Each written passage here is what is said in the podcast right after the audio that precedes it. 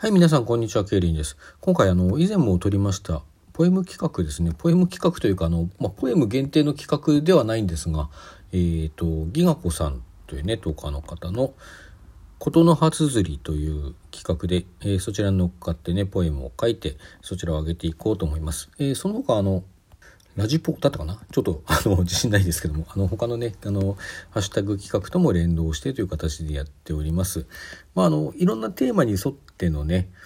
この手書きとこうラジオのトークを合わせてというようなことをやっている企画なんですけれども私が参加するのはこのポエム企画ということでねやらせていただきたいと思います。では早速読んでまいりますね。何か、えー、交換音を入れて終わりと始まりと終わり交換音を入れていきますのでどうぞよろしければお聴きください。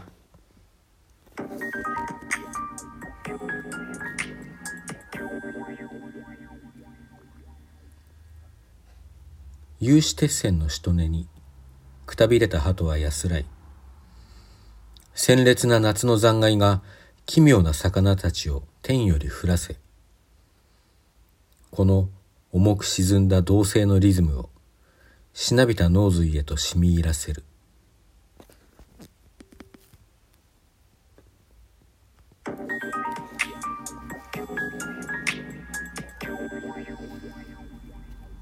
はい。ということでね、あの、まあ、手書きで書いてそれをこう、サムネイルに上げるというのが要件の一つになっておりますので、あの、もしまだご覧になってない方はね、そちらをご覧いただけると私の、まあ、あまり綺麗とは言えない字が読めるということで、少し固めのあの漢字が多めの押しになっていますので、ただあの、綺麗ではない字とは申しつつですね、あの、ただ音声で聞くよりも目でご覧になっていただくことも合わせて、あの、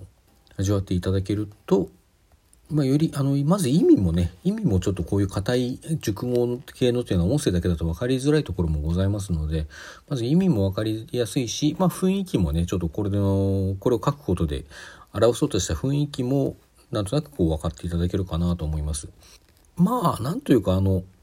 あまりその深い深読みはあのもちろん歓迎ですけども私ね、もうアニメでも何でもあの無理やりな考察みたいなもの大好物ですから、そういうものをね、やってくださるのは嬉しいですけれども、まあ本人のこう、何て言うかな、スタイルというか気持ちとしては、象徴詞というかね、具体的に何という意味もなくこう書いた言葉を先行させた、そういう詩だと思っていただけるといいかなと思います。まあなんかね、なんとなくこう雰囲気を味わっていただけるとね、幸いでございます。なんかこの冒頭に使った言葉有刺鉄線。まああのあれですね。バラみたいなこうトゲを作った、えー、針金のねあの人が侵入しないように塀の上にこう刑務所の塀の上とかに張り巡らされてるかっこイメージですけどね。そんな感じのあのあれ例のあれですけども。この有刺鉄線ってまあ物が好きというわけではないんですけど言葉が好きなんですよね。この響きがね。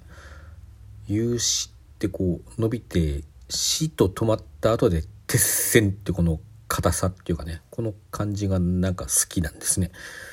割と有刺鉄線私の書くポエム的なものにはよく出てきますね。